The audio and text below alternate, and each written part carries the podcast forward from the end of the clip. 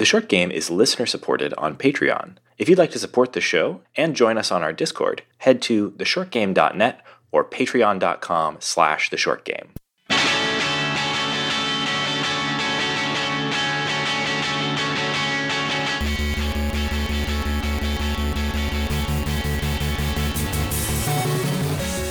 Welcome back to The Short Game. This is a show about short video games, games that respect your time. I'm Raygan Kelly, rejoining the show. Thank you for my co-hosts covering things while I've been away. Uh, and uh, and I am joined this week by all three of my fantastic co-hosts. Nate Heininger. Lauren Ash. And Shane Kelly. And this week we are talking about a game that I didn't really ever think we'd cover on the show, uh, but here we are. Uh, it's one of my favorite games of all time. It is Castlevania Symphony of the Night. I, I think that I kind of push this because, like, I, I just love Metroidvania games. It's a topic that we try to cover on the show, though most of them are rarely in the time uh, frame that we're looking for. But if you come in every once in a while, and we've been we've been kind of discussing maybe throwing some more retro games into the schedule. And I thought, well, this is a game that I've always wanted to play. That I can like I've never played a single Castlevania before, and this game is brought up all the time in the like all-time classics and uh at least I think for for most people, this is a short game. Uh, so it seemed like a perfect confluence of of things to finally pick this game up and and give it a shot. So I'm I'm really glad that uh, you all were down to play it either again or for the first time alongside me and uh, and give it a shot. It's been a, a fun experience. Yeah, I, I know uh, some of us have played this a little before. I, or am I the only one? I know I've I've played this game multiple. Okay, only me. Okay, uh, I I've played this game um, many times. Um, so I'm I'm not I've not completed it many times. It's one of those games that I tend to sort of peter out on the latter portions. Um, but we'll talk a little bit about the structure here. I, I thought today we could focus a little bit on talking about this game as a short game, which it only sort Which it of ain't. debatably is. It is not. You tricked me, Well, Raygan. Well, kind of. Hold on. I Right. hit credits with six hours playtime, and Exactly. my li- and the little thing on the save account says eighty five percent complete, six hours and seventeen minutes of playtime, and I hit credits. So I know there's like there. I, I I made a point of not. I wanted to play this game like I was playing it, you know, as as OG as possible. I looked zero percent up. I just played through it and beat it. Yeah, But I know there's a whole other thing that I'm going to learn about, I think, from you today, Raygan, about you can like do it multiple times or something like that. But at least for my newbie experience, I hit credits in six hours. So it felt like a perfect short game. yeah. I'm not holding anything back on spoilers. This is a over 25 year old game. um, there, this game has a kind of a, I would say, almost false ending. Um, and uh, if you look, if you look up this game on how long to beat, uh, main story is listed as eight and a half hour. Main stories plus sides is 11 and a half hours. Completionist 15 hours. I, I think those numbers are a little bit misleading, as a lot of them are on how long to beat. I think those te- that tends to be, you know, skewed by some real speedrunners or something. Um, people who track their times are often playing for time, but uh, this game has a- a complete game and then it has another complete game um, the the structure of the game is so uh, I'll talk about the second castle thing in just a second. I think it might be worth talking a little bit about like what is Castlevania Symphony of the Night before we dive into that stuff. Um, everyone's familiar with that Castlevania Symphony of the Night, but not everybody has played it today. Uh, this is a game from 1997. Uh, it was uh, directed by, um, well, actually directed by uh, Toru uh, Hagihara. I'm not super familiar with him, but he was attached to the Castlevania series long before that. But this was uh, an assistant director was Koji Igarashi, who kind of took over as the main director partway through development and became sort of like the the mind behind the direction for the Castlevania series going forward after this. Um, in, some ways, he sort of invented the genre we think of today as the, the the Metroidvania, and this game sort of invented so many conventions of the Metroidvania. When people think about a Metroidvania, I think personally, really, what they're thinking of is a Symphony of the Night like. Um, you know, I, not to not to slight the Metroid series and uh, and uh, and like Super Metroid, but like this is where it all began, in my opinion. Um, and uh, Igarashi said that he was not so much inspired by Metroid, Um, he was really trying to take the Castlevania series, which had had a numer- number of entries before this. You know, the three of them on the NES and a couple of others on other platforms. There was one on the um, the PC Engine. This is actually a direct sequel to um, uh, I forget the name, uh, Rondo of Blood on the uh, TurboGrafx CD, uh, which is also great, but has this the all the games up to this point had that traditional level by level approach where you know you play a level uh, you know, you're going into the castle. This is the level in the town outside, beginning to end. You're in the castle courtyard. This is the beginning to end of that, you know, stage two. And they had a little bit of this sense of progression and place because, you know, sometimes you would see, okay, there's a castle in the background. I'm going to be there in the next level. But it was still a level by level approach. Um, and uh, they also had this whole, uh, you know, uh, story to the Castlevania series of the the Belmont clan who, you know, fought Dracula every hundred years. His castle would reemerge, and the Belmont, you know, the the most recent, uh, you know, uh, sire of the Belmont clan would take up the vampire killer whip and go and attack him, right, and and save the world from Dracula once again. And um, they're great games. I really like them. I'm a, I'm particularly a big fan of Castlevania 3 on the NES. I really like Super Castlevania 4 on the SNES. They're great games. Um, but uh, but Castlevania Symphony of the Night was designed to be like a real reinvention. It had been several years since there'd been a Castlevania game when this game came out in 1997, um, and uh, and Igarashi really wanted to bring in a bunch of ideas from RPGs and from the Zelda series.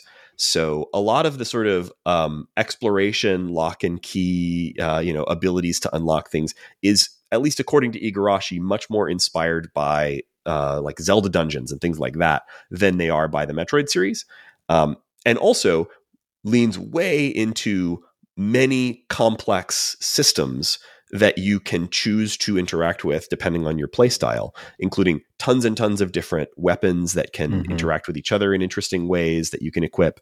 Um, a system where you can cast spells. You you level up uh, c- constantly throughout the game, increasing your HP and and magic points and whatnot.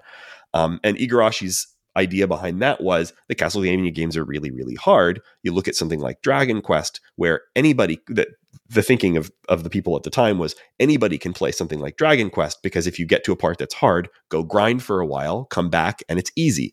And so his whole idea around this was to make the game more interesting from an exploration perspective and also more uh, accessible for everyday gamers who might not have the sort of hardcore platforming skills that were demanded with some of the older Castlevanias and make it such that like, hey, if I'm really bad at this level, I can just go grind in a different part of the castle for a day and come back here and now I can, you know, one shot these these uh, these enemies. So yeah. it's uh, it's a really important game historically. Uh, it's like in some ways i think it feels kind of like a game that was like sent backwards in time. This could come out today as an indie game and you know if like if like the developers of like dead cells dropped this game i mean obviously that's super inspired by this but like they could drop this game today and everyone would be like oh great game um it, it menus are kind in, of annoying for a modern game but yeah there are a number of ways that it's very 1997 yes but i think uh, overall it's it's a it's it holds up incredibly well yeah. compared to other games from that from that era. what do you think it says that like you have that feeling about a game that came out the same year as the movie titanic um, like how, how are we are we making progress as a human race if the video game uh, Castlevania Symphony of the Night is still feeling like it could come out this year? Hmm. Well, I mean, if Titanic came out this year, Titanic would be a huge hit. Like, like I think that's a like it, it's yeah, a funny comparison. You know, good is good, and it can it can it can stand that. Really good stuff can stand the test of time. You know, um, having never played any Castlevania at all, um, I did absolutely love this, and I found it uh, often incomprehensible because it doesn't give you any of the background of any of the story, and you are just dropped into uh, a hilariously uh, voice acted um, you know, set of cutscenes that are melodramatic and fantastic, but completely like incomprehensible if you don't know anything about the Belmonts or who Alucard is or really any of it. I mean, that stuff is some of my favorite things. Yeah. And I, will I'll confess, I'm going to be a little quiet on this because I didn't this game still felt like homework to me. I felt like I was playing this to be like, I'm getting my game education, which yeah. is not. And I was, I tried to, I was really excited to play it. I just, um, this is not my favorite type of Metroid, like a uh, Metroidvania this combat centric is not always my favorite yeah. anyway, but like I loved all the silliness of the plot. But um I don't know, like the the uh I don't know what these things in the interface do because I've never played a Castlevania before. At times like really bit me in the ass, to be frank. And I was like, oh, cool. Like I, I rode that save button in my emulator because I was uh, dying a lot more than I should have. Like, didn't pick up a shield. Like, I just kept getting bitten by this game, and I wanted yeah. to love it, and I felt kind of bad that I didn't. Like, I felt like I'm missing something. It's like when you watch a movie that everyone says is fantastic, and you're like, that was fine. Like, I feel like I missed out, and I, I really wanted to love this. I feel bad I did it. I get that. I have that feeling with a lot of retro games, actually. it's kind of an yeah. easy thing to fall into because sometimes these games are a bit of their time. They have, but no one talking about this one has yeah. anything bad to say. So I really feel like yeah. I missed the ball on it because this is well, the one everyone's like, don't worry, the other ones you're going to feel like this, but you're going to like Symphony of the Night. So I, I was, maybe I had my hype was too high maybe and, and i should say i i absolutely loved it but i also um, used save states like over aggressively, you mm-hmm. know, which is not a like I, I really tried to play this as if I was playing it something like 1997, except for the fact that I was using save states because you know modern games have really addressed uh, that, and this game doesn't. You if you you can lose incredible amounts of progress if you're not frequently backtracking to save, and so instead I was using save states, and and Laura, I was expecting to have your your perspective, frankly. Like you went in wanting to love it. I went in wanting to love it because everybody loves it, but I was expecting it to feel like homework. And I was honestly mm-hmm. surprised how much I actually did enjoy it and it completely won me over. But there are a few things that were almost deal breakers for me, mostly just the knockback. it's like I, I, learned yeah. from this I learned from this game. We did a episode recently on mechanics we hate and I don't think you would call knockback a mechanic, but I think if there was uh, this game definitely after this game, I would. yeah, it definitely sold for me that like that might be my least favorite thing in video games is losing complete control of your character and being stun locked across an entire screen where you're yeah, just nobody flies when you hit him like Alucard. It, he, he's made out of like bones and bat dust, and you like kick him and he flies. There's a guy named Flea Man Flea Man is bouncing me across the entire screen, and then you mm-hmm. go back a screen and it resets your the the whole screen you were just working through. So like, and, and the amount of towers that you have to climb while there are horizontal things flying through the air uh, that knock you back and fall all the way down the tower or whatever.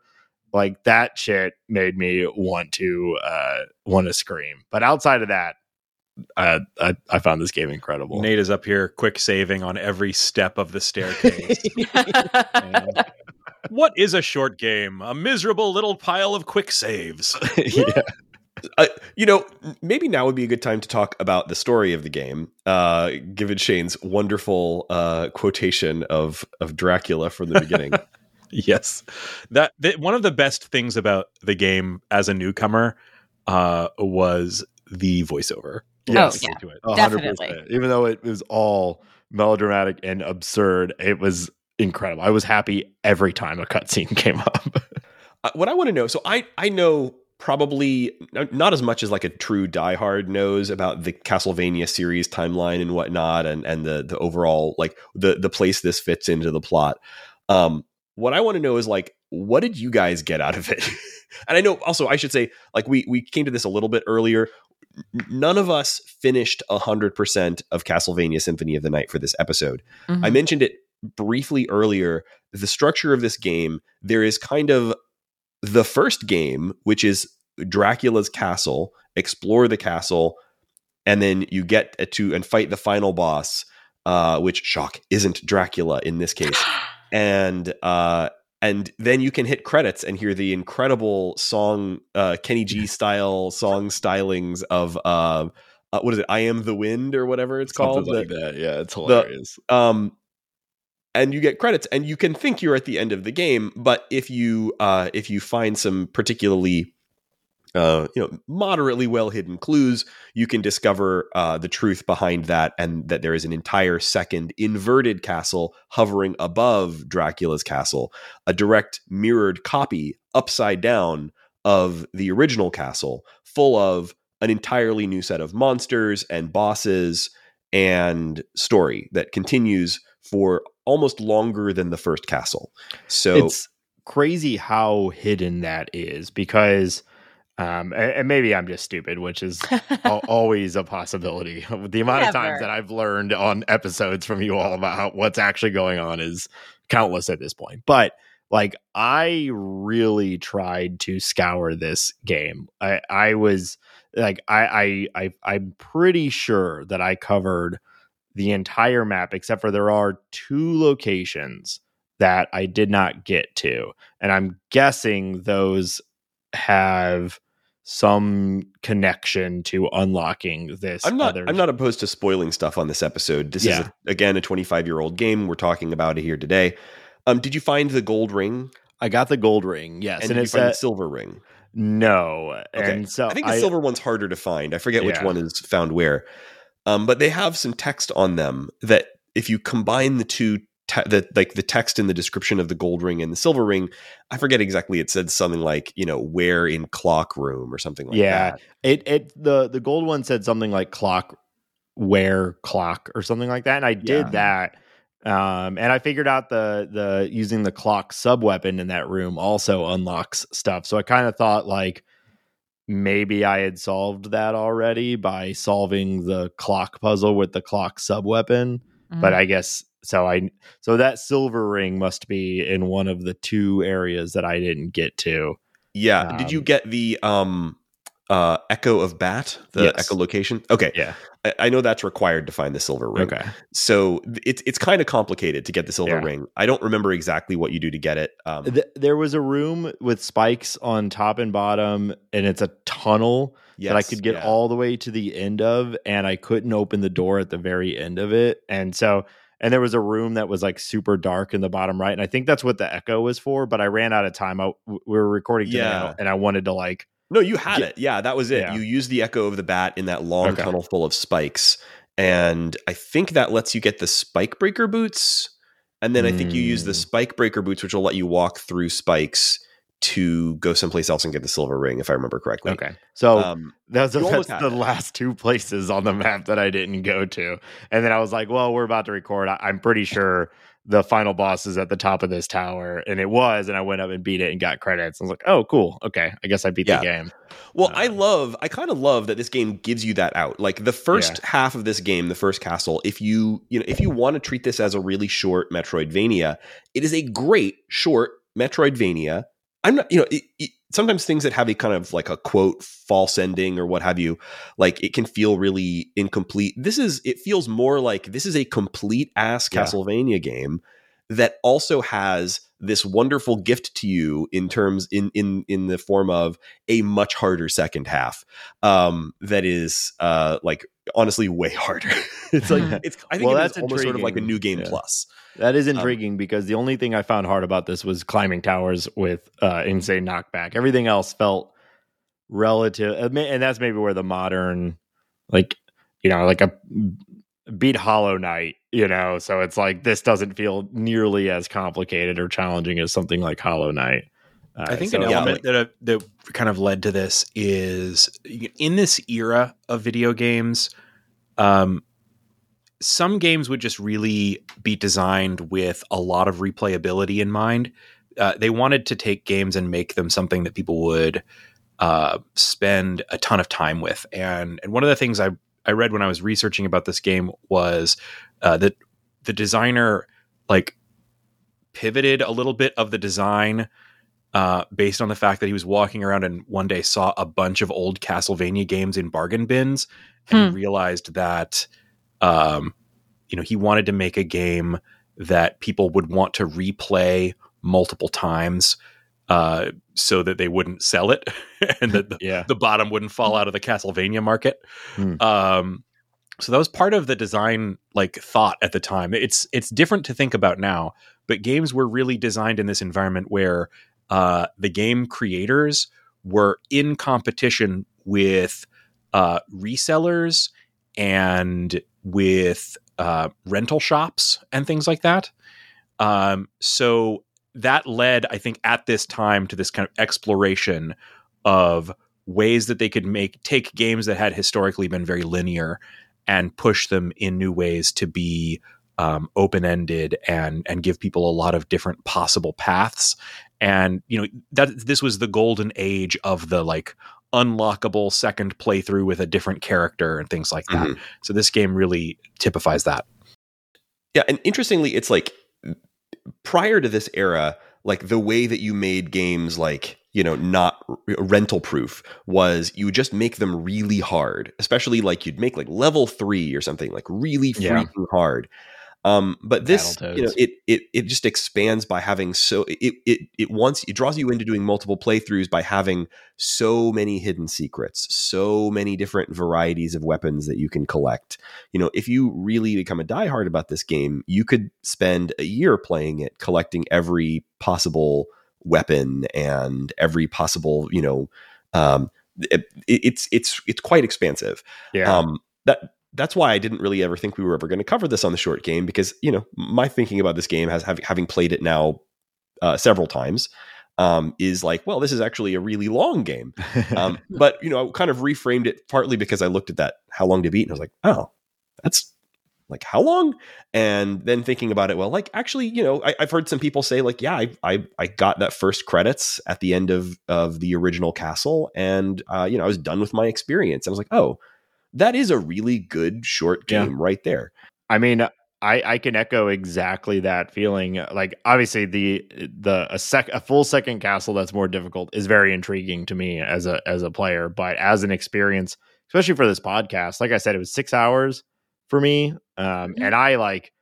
Man, I really tried to scour like every corner of this map, and like I was looking in every, you know, just looking in every area. Looking at it's the type of map where you can see the little dash where it's like, oh, there was a door there.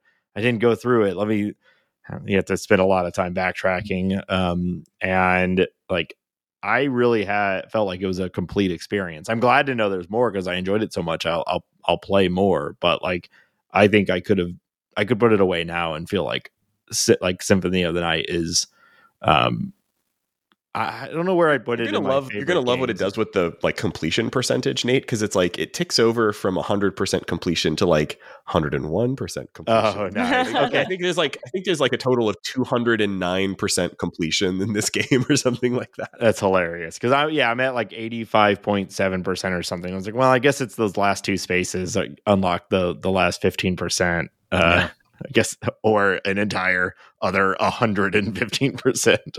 Yeah. Um, so what I was going to ask a moment ago, uh, and then we ended up on this uh, relative tangent, was about the story. Given that you guys aren't s- seeped in Castlevania lore, um, what did you make of the story? What What do you think is going on here?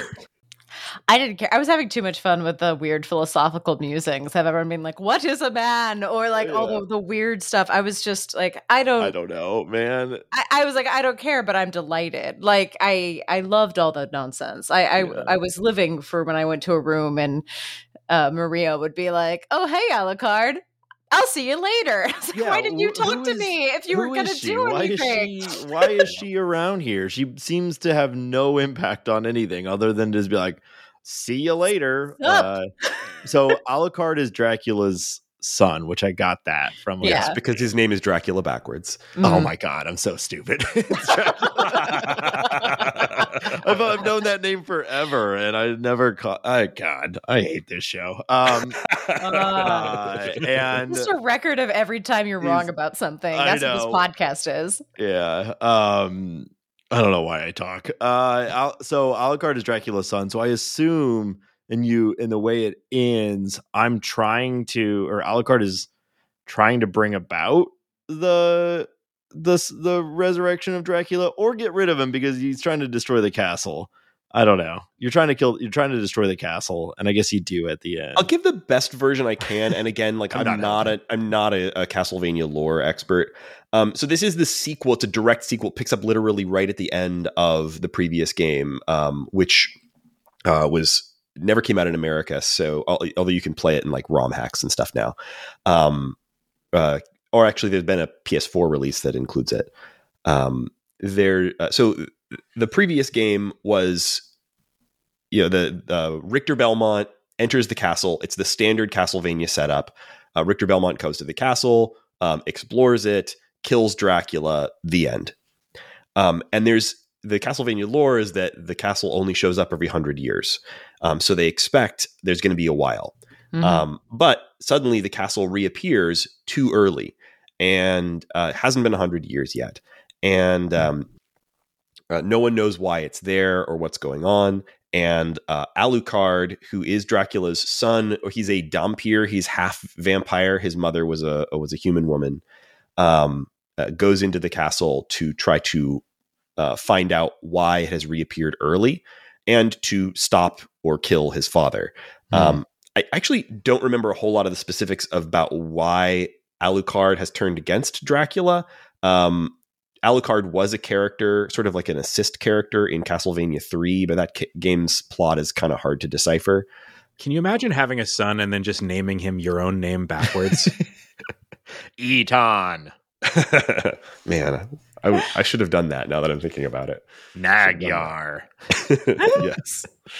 Um, so I'm not sure what else to say about the story other than that, like, you know, the the the sort of obvious thing is Richter Belmont is the final boss of the first castle. Um, so the what it seems is that Richter got uh, you know, corrupted by the castle in some way, and he brought the castle back in order to kind of he wants to resurrect Dracula in order to continue the cycle and uh, and you know continue killing Dracula or whatever. But if you get the two rings, you stand in the clock room, you get the um, you get a, an extra cutscene with Maria where she gives you some holy glasses that let you see you know see through Hmm. evil magic, and you go and do that fight again. Um, and you get a different version where you see that Richter has been uh, being sort of puppeted by Shaft, which is one of uh, Dracula's henchmen. Yo, spirits damn from right. The previous game, yes, Concha. and um, and that reveals the presence of the second castle, and you can go on and kill Dracula in the second castle Hmm. um, because he is there. Um, so the specifics of the story are kind of convoluted. It actually is kind of interesting if you read into it. There have been some interesting adaptations. There's a there's like a Netflix anime show of Castlevania that I haven't watched a whole lot of, but is pretty decent. Um, that goes into some of that stuff. But yeah, it, the Castlevania series, like it has lore for you there if you want it. Um, and it does have a timeline. Like some of the later games, like they follow that hundred year formula. Man, there's like some of the the DS games take place. There's one that takes place in like 2035 or something like that. Nice. So like there's you know it's it's it's pretty neat. I'm curious. I think my absolute favorite part of this game was the enemy design. Yes. Yes, very strong. Um, like there are so many incredible designs and names Agreed. and everything in this game. Uh, and and animations like Yes. the, this was the this was the dawn of i mean not the dawn it was like not exactly a super early playstation game but like you compare this to something that would have come out on you know snes or something like Mhm. obviously compare it against like castlevania um super castlevania 4 and like the amount of art is Yes. off the charts so I was much constantly bespoke surprised Yeah. at pixel how art. cool. It's ironic. The game caught a little flack when it was released because in the PlayStation 1 era, this was trying intentionally to be retro aesthetically to match the older Castlevania games from the like 8 and 16 bit era. So Except in the cutscenes where they have the wild 3D PlayStation look, then that was not part of the game Well, at all. The, the weather, I, I love every you, when you're at like the top of the castle and whatnot, and you get a glimpse of what's going on outside. It's just like batshit insane 3D clouds that are moving at like hundreds of miles per hour, just completely insane. But sorry, go on, Shane. Yeah, I mean it, it's that's the that's the aesthetic is that the um the enemies and the sprites on screen have this slightly lo-fi look that is a wild contrast against these highly detailed uh, animated backgrounds. Um, I was struck by Raygan pointed this out to me when we were I, I was I was playing it. Um, there are rooms that you go through that kind of seem needlessly ornate, and um, they're just little hallways. And Raygan pointed out, oh, the the reason for this room is shown right at the top of it. There's a picture of a CD, and it's because the game and the was- letters CD. yeah, and it was the room was there so that the game uh, disc could spin around to load CD audio for the next chunk of the soundtrack. Um, Hmm. So I, I The- made that joke. I said, "Oh, is this because this is on CD?" And then Justin said, "I think that stands for Count Dracula, you dummy." So now I feel vindicated. Ah, I'm like, "No, I, my joke was correct."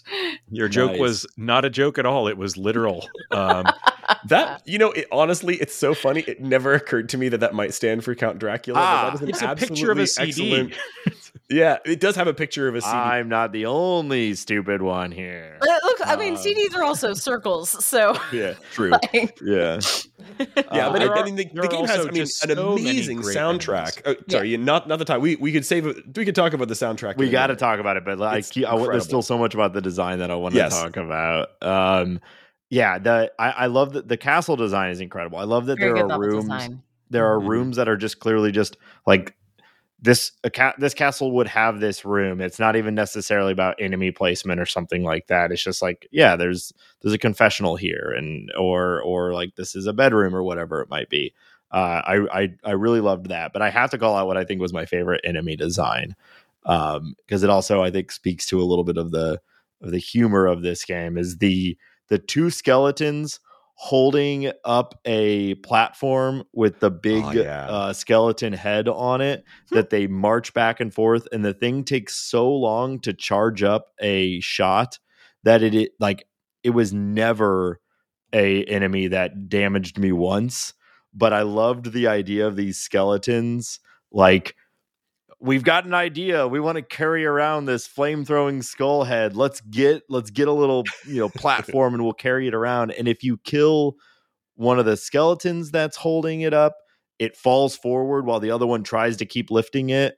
Or if you kill the thing that they're they're carrying they drop the platform and just run away from you trying to get away. It's so funny and it's such a bad enemy design but it's such a good like uh game design if that makes sense like I, it- I love that too. Those are such a Yeah. great one because that that um that flame spewing head, you see those elsewhere in little columns. That's Yeah. like a classic Castlevania enemy. These like columns of flame shooting skulls. yeah Um, that's in all of the Castlevania games, and it's a funny like um you know uh, inversion of that where the skeletons are trying to like carry it around. Carry it around. It's not a very scary super enemy. ineffective Uh, it's so funny. Uh, there's a lot of little stuff like that though. Like a lot of the Yeah. different enemies have these these really in-depth animations for little special case scenarios. Uh, one that I remember is uh, the Owl Knight that you fight in I think the Mhm. Colosseum area. Um, and he's like a knight in big armor. Um, and instead of like the axe knight guy who throws axes at you, he has like an evil owl that comes and attacks you. And the if you kill the owl first, then the act then the knight stops attacking you and goes and like looks at the the owl on the ground like he's really sad you killed it. And then if you don't kill him immediately, then he comes and tries to kill you. So he like goes and mourns his owl first. yeah I love that kind of shit. I, I Like- love the the um the there's like the pole arm guys that like unsus- unexpectedly they can like stab up through the staircase or down below. They can get you in areas that you Mhm. weren't expecting. And a lot of these things have really awesome and fun death animations too like yes. uh that, there's something called i think the blade or maybe just blade. It's like a fighter with with two swords. And when you kill it with its like dying action it falls to one knee and throws its sword at you. Or you know things like that or like one of the bosses catches on fire takes multiple steps before falling to its knees turning into a skeleton falling on its face and dissolving. Like tons of work were gone into just these little animations that like they it really stood out to me. I was like, this is better than a lot of games that we play today. The, totally this attention, and this was still in an area where era when like creating that pixel art would have been pretty pretty painstaking you know Mhm. you'd create that like in something like deluxe paint on an amiga or something like not talking about like like today where you'd sketch this stuff out in you know with a graphics tablet in photoshop and then i don't know pixelize it or whatever i don't know what people do these days but like we're talking like still pretty rooted in the in the tools and processes of the like the you know the 80s and 90s and yet they created this absolute ton of art for this game it's astonishing Speaking of the art of the game, this game introduced an artist who is kind of synonymous with Castlevania throughout like all the history since then. Um, who has just this incredibly distinctive art style. All of the character portrait art is by an artist named Ayami Kojima, Mm. and uh, this portrait art is so unique and distinctive. Like the she draws the prettiest boys the She does. prettiest, evilest looking little palest, most sinister boys. And their hair is so good. Mhm. yes. and I mean the the the um there's not a ton of in-game like full-size portrait, at least, you know, I, I guess at the start that I got to, you get you get like Richter and little portraits for different characters as they're speaking and stuff. Uh, but in a lot of the like supporting artwork, um, I feel like this has to have been influenced by and just super influential on um, horror manga ever since. And this is Um, her first video game. Yeah, This I is think the first think work so, in the yeah. video game industry was this game for her. Yeah, and It's almost wild. all of her credits are are Castlevania. Um, she did a few years ago. Um, one of the reasons that I I spotted the name is did a um an alternate art for a magic card of Hmm. the classic Ding. um of the the classic vampire Sorin, uh, who's the you know the uh, vampire planeswalker, a big element of uh, magic story. Uh, look this card up if you want to see just a really fantastic uh, piece of her art, just uh, uniquely hers. You can instantly spot that this is uh, her style. I love it.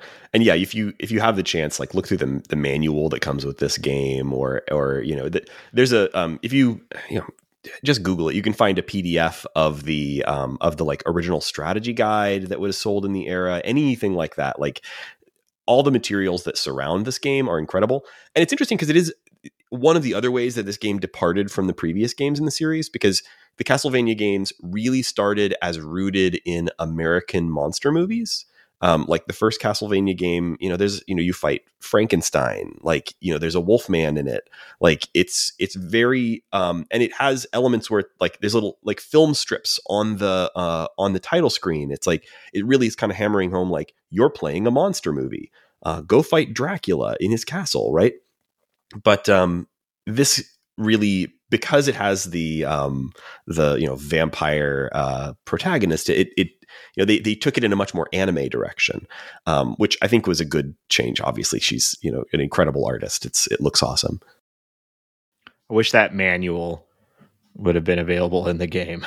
Maybe I should have. Maybe I should just read the manual and then like start the game over. if we're gonna do more retro games, maybe we need to have a habit. Laura, you and I, we can get together and read the manual together before Honestly, we I dive think- into these things. yeah, I think maybe if I did some reading on mechanics and like was prepared for some of the weirder things like the knockback, I think I might.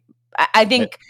For me, it was like, oh, delightful animated table. Oh, this annoying thing is happening because I Yeah. I have to use my inventory and that's really clunky. So I think I just wasn't Yeah. um other times I have approached a retro game, I've been primed on the flaws beforehand, but the conversation about this one is so glowing that it's like trying to find a review of the problems you'll encounter while playing Super Mario 1. Like you're not going to hear about it. Like there's like no one's talking about anything weird about this game whatsoever. So Mhm. everything I had to like figure out myself, including you know the things I didn't find out like where is the map? How how do I turn on the map? Um what does what are these hearts I keep collecting do? Like things Yeah. like that that are not I had a I had a really They're funny not one. hard. It's just I didn't know what those did, so I didn't Yeah. try. I had a really funny one. There's an item called an enchanted library card. Hmm. and I got one and it it's like, well, that seems interesting. Maybe that's gonna like open a door for me or something like that. So I held on to it forever.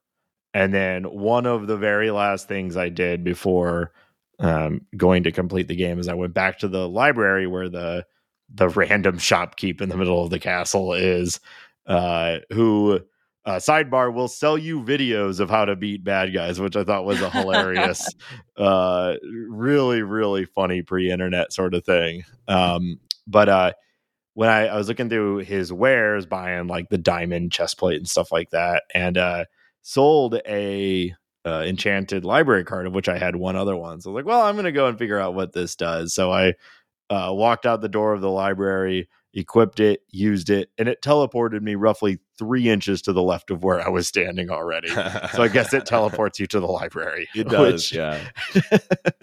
so the, it was a full load screen to get me. I was standing at almost exactly where it teleported me to. That is so Mhm. funny. Yeah. it's like, well, I guess I should have looked that up or just tried it. Um, but you know, it's like I ended this game with so many items in my inventory that I have Yeah. zero idea of what they do. Except for I, I knew that Vampire Survivors was deeply inspired by um Castlevania, like it's all part of the whole thing, but I had no idea to the degree. I've played a ton of Vampire Survivors, and basically every item in Vampire Survivors is seemingly from this game. So I Hmm. knew a lot of the language of the items from Vampire Survivors, which is like I think the inverse of what you know probably most people's experience with that game is. What I'd like to know is if anybody had any favorite items or weapons that you came across. I will say that this was the first time I made. Uh, by the way, all of that stuff, like having no, no idea what the library card does, whatever.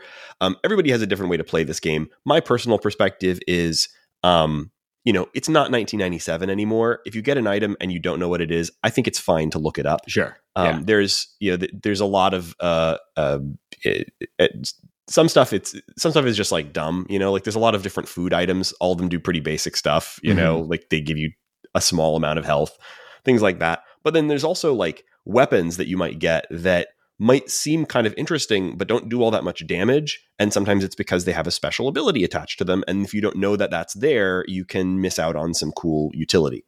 So like I um, made a lot of use this time of a couple of different rods that I hadn't made a whole lot of use of before. Um, the uh, the shield rod, which says in the description like works well with a shield, and I looked it up this time because I guess I'd never done that before, and I realized oh, like if you have the shield rod equipped with a shield, depending on what shield you equip, then it gives you a different uh, ability you can do with I forget what the button combo is, but uh, like kind of like the spells where you can do a kind of a button combo and it does something. So like I equip it with a like the night shield, for example, and then do a little twiddle on the D pad. I forget exactly what it was, and it activates something that like uh, it's like a spell that enhances your attack for quite a while. Um, things like that. Raygan, I used the shield rod also a ton because it had it was one of the highest attack power weapons I had, especially if you had a shield, it like improved that, I think, or something. And every once in a while something would happen. And I'd be like, what did I just do? Why why did I just glow or something? And I had no idea what it was. So uh, I, I personally chose to play this game without looking anything up, but I don't necessarily recommend it because I don't think I was very optimal through most of it. But I used the shield rod. That was probably my my most long used weapon. I did end up beating the game with the uh, jeweled um, The knuckle thing? the jeweled knuckles. Yeah. Yeah, which was the most powerful weapon that I ended up finding. It had the highest attack damage. So I just kind of loved the idea of like you can get all these swords, you can get all these shields, you can get all these different things, but at the You end of the just day, just put some I was- brass knuckles I and was- bling, and you're yeah, like punching the hell. strongest- I was strongest when I just walk around and punch people. And, uh, it got me through. It, it took me a while to realize what wolf form was best for. Um, Mm. I got that first. I, I assume that's probably most people. And. I kept expecting there to be like a wolf-sized hole or something for me to go through. Uh, and it's like sure, because I'm like I know that you get it pretty early, and I'm like it's a it's Metroidvanias, you know, it's like the root of it, so there must be a wolf. You get thing. chicken mode so you can go through tiny holes. yeah, exactly. I've played Guacamelee. I don't know, Um, man. You don't think that that skinny vampire can crawl through a wolf-sized hole? Well, I you know I don't know, I, Raygan. I'm stupid. You I must mean, know- the you cape must would get stuck, Raygan. Come Yeah, on. You're right. You're right. Uh, and me. but once I realized way later in the game that it's like for going fast, like oh, this is nice, Mm. especially when you get um, there's like power of wolf or something that uh, you could just like run through everybody. It made some of the backtracking and whatnot. I don't think I got that this playthrough. I forgot about that. There's there were two different wolf power ups that I found that basically made you go faster and also just like wreck shop running through stuff and cool. um, it made it a lot more effective and a lot more fun. Like by the end of the game, when I was really just trying to clear everything, I was just flying. I was turning into a bat and just flying over everybody the whole Yeah. time. Uh, but once I really figured out the wolf, he could run through everything and like and kill a lot of stuff doing that. That was pretty fun. I um I think it's pretty interesting that you get like so many incredible power-ups before you hit the second castle. Things like like did you end up getting um the moving mist? Yes. Yeah, Yeah. so like moving mist, like you you have a pretty tight timeline on it because of the like it uses up your MP or whatever it is. Um but uh y- you can just like float your way through or past literally anything. And you'd kind of think that would break a uh like you you kind of think that would completely break a Metroidvania because it kind of you know you can float through grates you can float up to places you could never reach otherwise like it but it doesn't break anything the inverted castle is still layout wise designed as a mirror of the lower castle and that means there's a lot of places that are like not really set up for jumping properly um, and so you kind of need to be able to like float up or fly up um, in a lot of places in the second castle. So it it's kind of kind of wild. You have to you have to get these like kind of OP weird traversal power ups like the mist and the bat and the and the wolf in order to really be able to address the second castle at all. Yeah, it's crazy to from a level design standpoint to be able to design an entire world and then just be able to flip it in that game and it still work. Although I guess the the flying you just have full three like full access to any direction. So I guess that is probably how they got around that to some Mhm. degree. I have to say, like, you know, in hindsight, like I think that the the second castle is a really clever hack, a really cool way to extend the game and to reuse all the incredible level art that they did a second co- time in a way that doesn't just feel like, well, here's another identical castle. It's you know, it's it's the reverse. It's cool, but also it's it's it's not quite as good as the first castle in terms Yeah. of layout because you know it's upside down. Everything is slightly off. Like jump heights are weird. Like lots of stuff is just sort of not quite the way you would expect it to be. Uh, it doesn't feel like it has quite as much flow. Um, so it's it- you know that in terms of like problems with the game, like I co-sign all of the ones that Laura said. Things like the knockback is pretty ridiculous in these this day and age, although you get used to it. Um, the menus never are got used to it. inexcusable. Yeah. I hate The I mean, knockbacks. the the first time that I was at a fight and I like picked up a turkey and then it just like landed on the floor and I died. I was like, what is going on with this inventory system? But uh yeah yeah being able to like you know it, it- the uh, the saturn version has a quote unquote third hand where you can equip food items and other stuff so that you don't have to unequip Nice. a sword in order yeah, to you have to hold put That your shield nice. away to put a piece of cheese in that thing. Get out of the menu, throw it on the ground, pick it up. Uh, I found a hot dog, which was funny. I like. also if you died dog. during the um animation for the health to take effect, like you Yeah. won't get the points until the animation's done. Sa- yeah, potions take a little bit. Yeah. uh, Mhm. you know. Yeah, I didn't actually find this, but one of the items of food that I read about is a peanut that gives you almost no health. And in order to eat it, you have to uh, use it and throw it into the air and catch it in your mouth. oh my gosh. Um, so this little two pixel peanut flies up in the air and you have to catch it by maneuvering under it properly. That's properly. awesome There are a lot of i weird bits love of this humor. game man Yeah. i love this game there's so much crap like that in this Uh, I Ah. forgot to. I, I talked about the skeletons holding up their buddy on a table, but um, I love the bad guy that is the front half of a horse and someone riding on it, and it's moving really fast, running back and forth, and its spine is just dangling out the back of the where you know where Mhm. the other half of the horse used to be. Like super strange and bizarre, and I loved it. Well, I think there's still a little bit for us to talk about, but we're about to lose Shane. Shane's got a uh, got a hard out. So Shane, thank you, uh, and uh, we'll uh, we'll see you on the next one. See you later. Matt? See you, podcast crew. One last thing I really wanted to talk about were the bosses in this game. I think this game has some uh, really great bosses. I, I think sometimes going back to, I was comparing this to Super Metroid, which is a game that I love, but that frankly I think the boss design is pretty bad. Um, I know maybe that's controversial, but I think it's pretty bad. But um, this game, I think the bosses are great, and there were some real standouts. Did anybody uh, have any particularly memorable bosses? Uh, yeah, though I, I forget its name. All of the names are are great, but like immediately forgettable for me. Um, the one that is a giant orb that is just dumping hundreds or thousands of dead bodies on you. Um, and then like some of them are dead bodies, some of them are zombies that get up and attack you, and you just have to fight through hordes of zombies before in order to get close enough to deal damage to it. And it's just screaming the entire time uh that was pretty incredible i was a it was a hard one The big, big ball of of bodies. Yeah, yeah. Yeah, apparently that's called a granfalloon. granfalloon yeah okay. I, I love the TV show Hannibal, and there is an episode with a serial killer who kills people and to make a mandala in the bottom of a grain silo, so that you have to go up the top and look down. yeah and what he sees episode. when he looks down from the top of the grain silo looks like that character.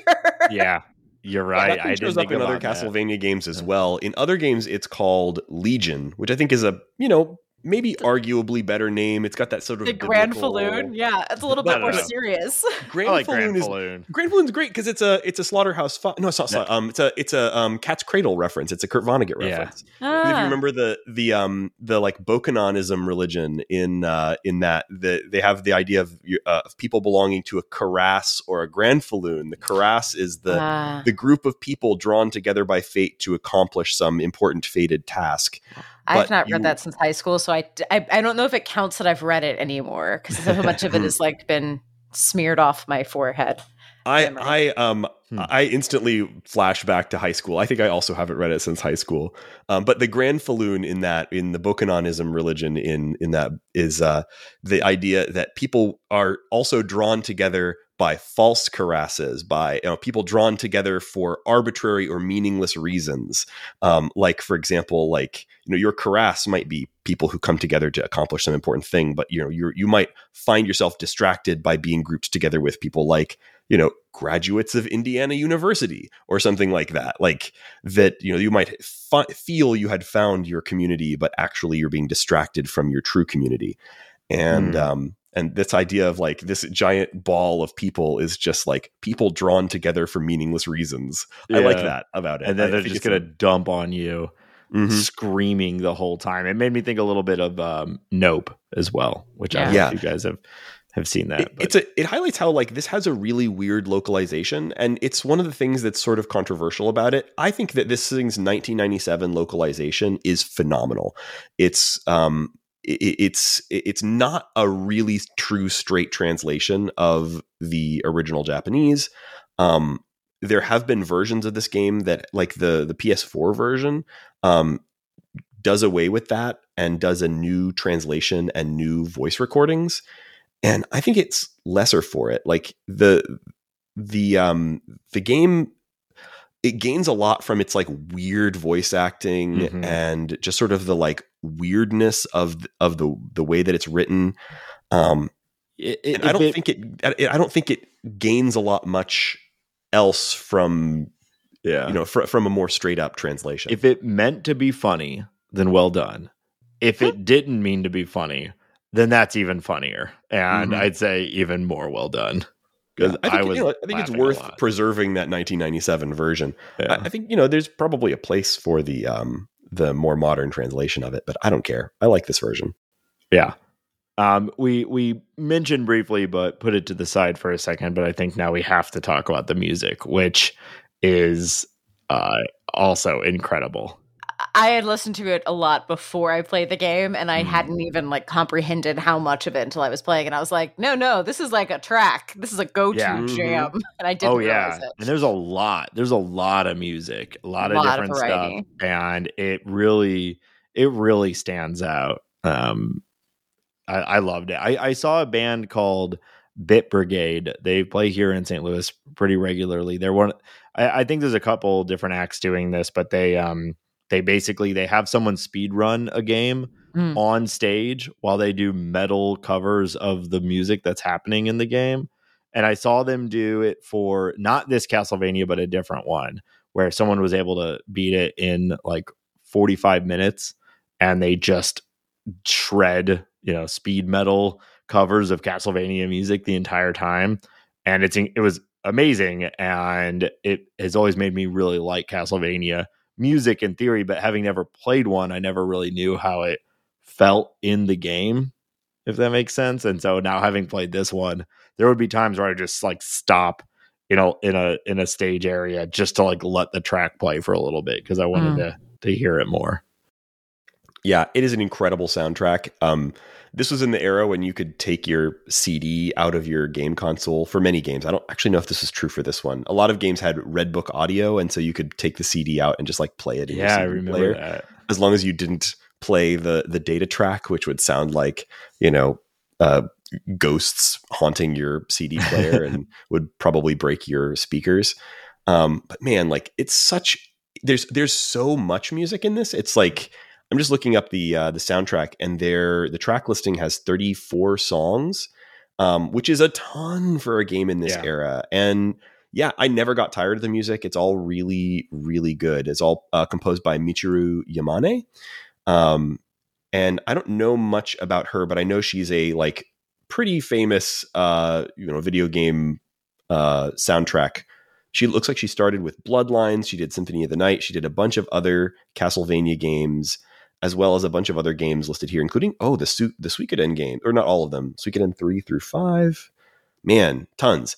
Um, so yeah, she's amazing, and this soundtrack is fantastic. Yeah.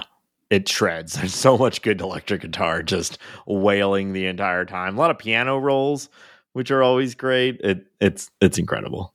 So before we wrap up, a quick corner on how to play this game, which is a, a surprisingly more difficult question than you would think. It's both easier This and harder. Yeah, Yeah. there's a lot of choices to make about how you decide to play this game. Um, so I played it on my Steam Deck, emulated uh, the original PlayStation version. Um, Same. Yeah, and Laura, what did you play? I play it on DuckStation, Mm-hmm. which is an Um, so- emulator on my computer using a controller, an Xbox controller, but you know, same thing. Yeah, but that's fine. So it's a it's an original PlayStation game. You can emulate those on anything. That's probably the default way to play this game. Surprisingly, because Konami has never hasn't really released this game on the number of consoles and platforms that you would expect. There are a few modern releases of this that you could choose from if you decide to. There's a PlayStation 4 version that's part of a uh, a pack with um, the Requiem version, but that's the version with the new translation. Um, it's kind of a port of a port. It's actually like a port of the PSP version.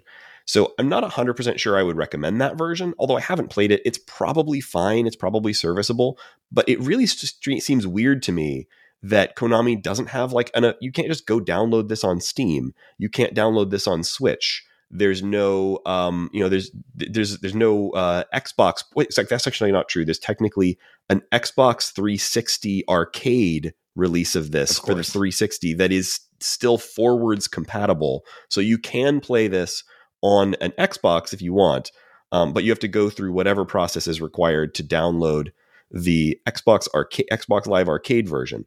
That version has some weird compromises as well. Although from what I hear, it's a pretty good port. It just loses all of the um, the FMV, but you're not losing much.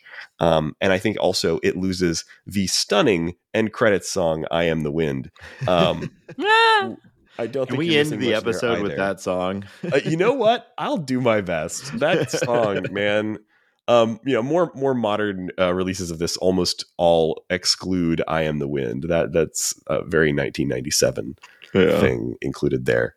But yeah, this is a um, this is a game that honestly is still kind of easiest to play in emulation, which is super weird considering what a modern game it is. I've heard such good things about the port on mobile, um, Oh, especially the about the controller port. support. The mobile sports Hmm. was, is supposed to be fantastic. Um, they they do have on screen controls, but they have also um, controller support.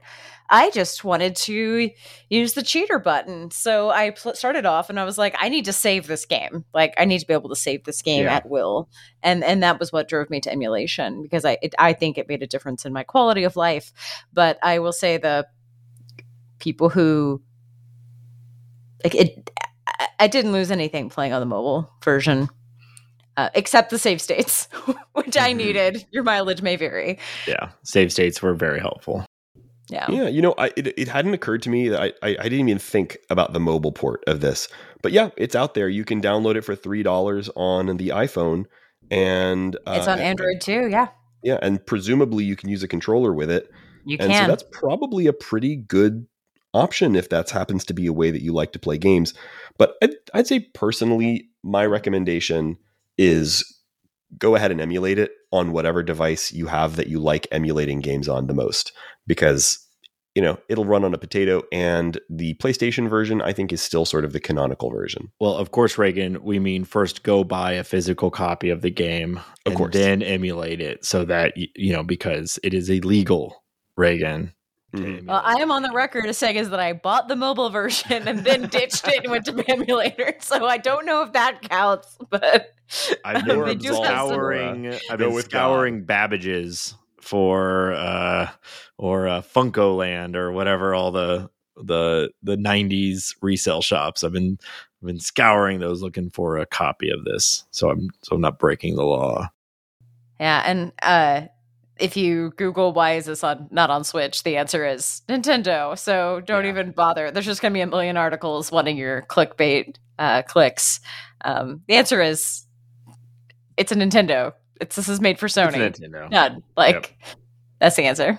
I don't know if I buy that. I think it's really just Konami has never decided to port it elsewhere because like Konami owns the rights. It's not something there's there's no like this isn't tied up in Sony rights or anything. This is just a Konami game. And Well, other Castlevania games have come over, but not this one. So it's just like, yeah.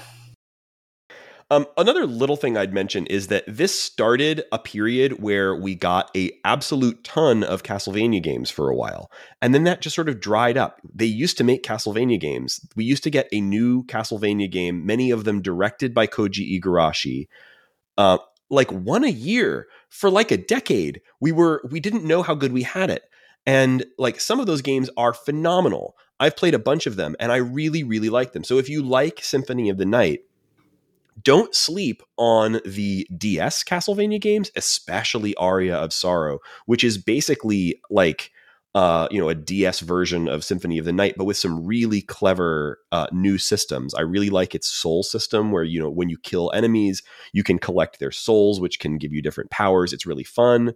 Hmm. Um, I'm a really big fan of some of the DS ones. I was just recently playing through uh, Order of Ecclesia.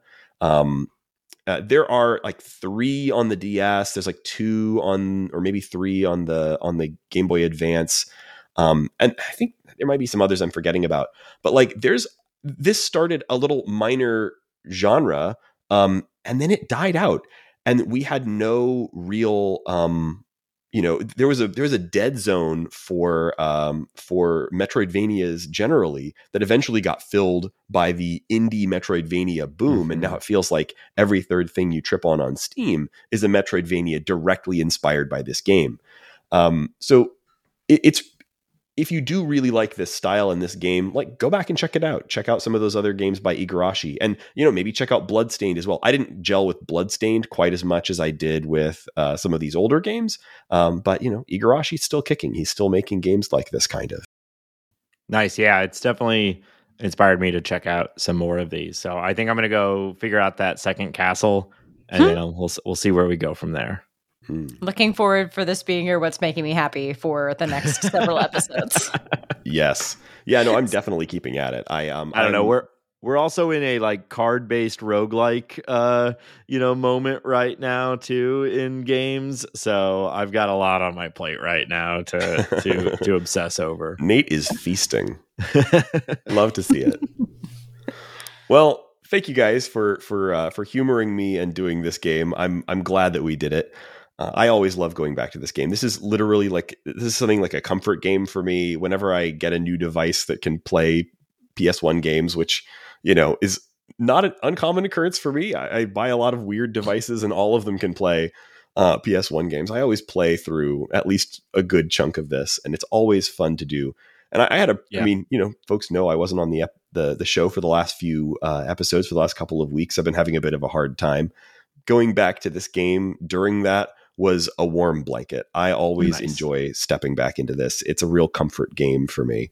So, um, thanks for giving me that outlet as well. Um, so, listeners, thank you for joining us on this episode of The Short Game. Uh, you can find our show on the internet at shortgame.fm. That's the place where you can find all the links to our show on various different podcast platforms. We've added YouTube recently. Actually, st- still need to get the link to that on shortgame.fm, but we have a, a YouTube page, which has been nice. You know, there's not really a comments field on a lot of other podcast platforms, but YouTube, some folks have left us some very kind comments there. That's been Yeah. nice. Um, and uh, we also uh, are, you know, obviously we're on all the other podcast platforms. If you happen to be using one that allows ratings or reviews, we love for folks to do that. It helps folks find the show. Um, also, from that page, you'll find a link to our Patreon. This show is supported by the listeners, and we really appreciate you, listeners. We really appreciate, especially our patrons. Patrons make the show run.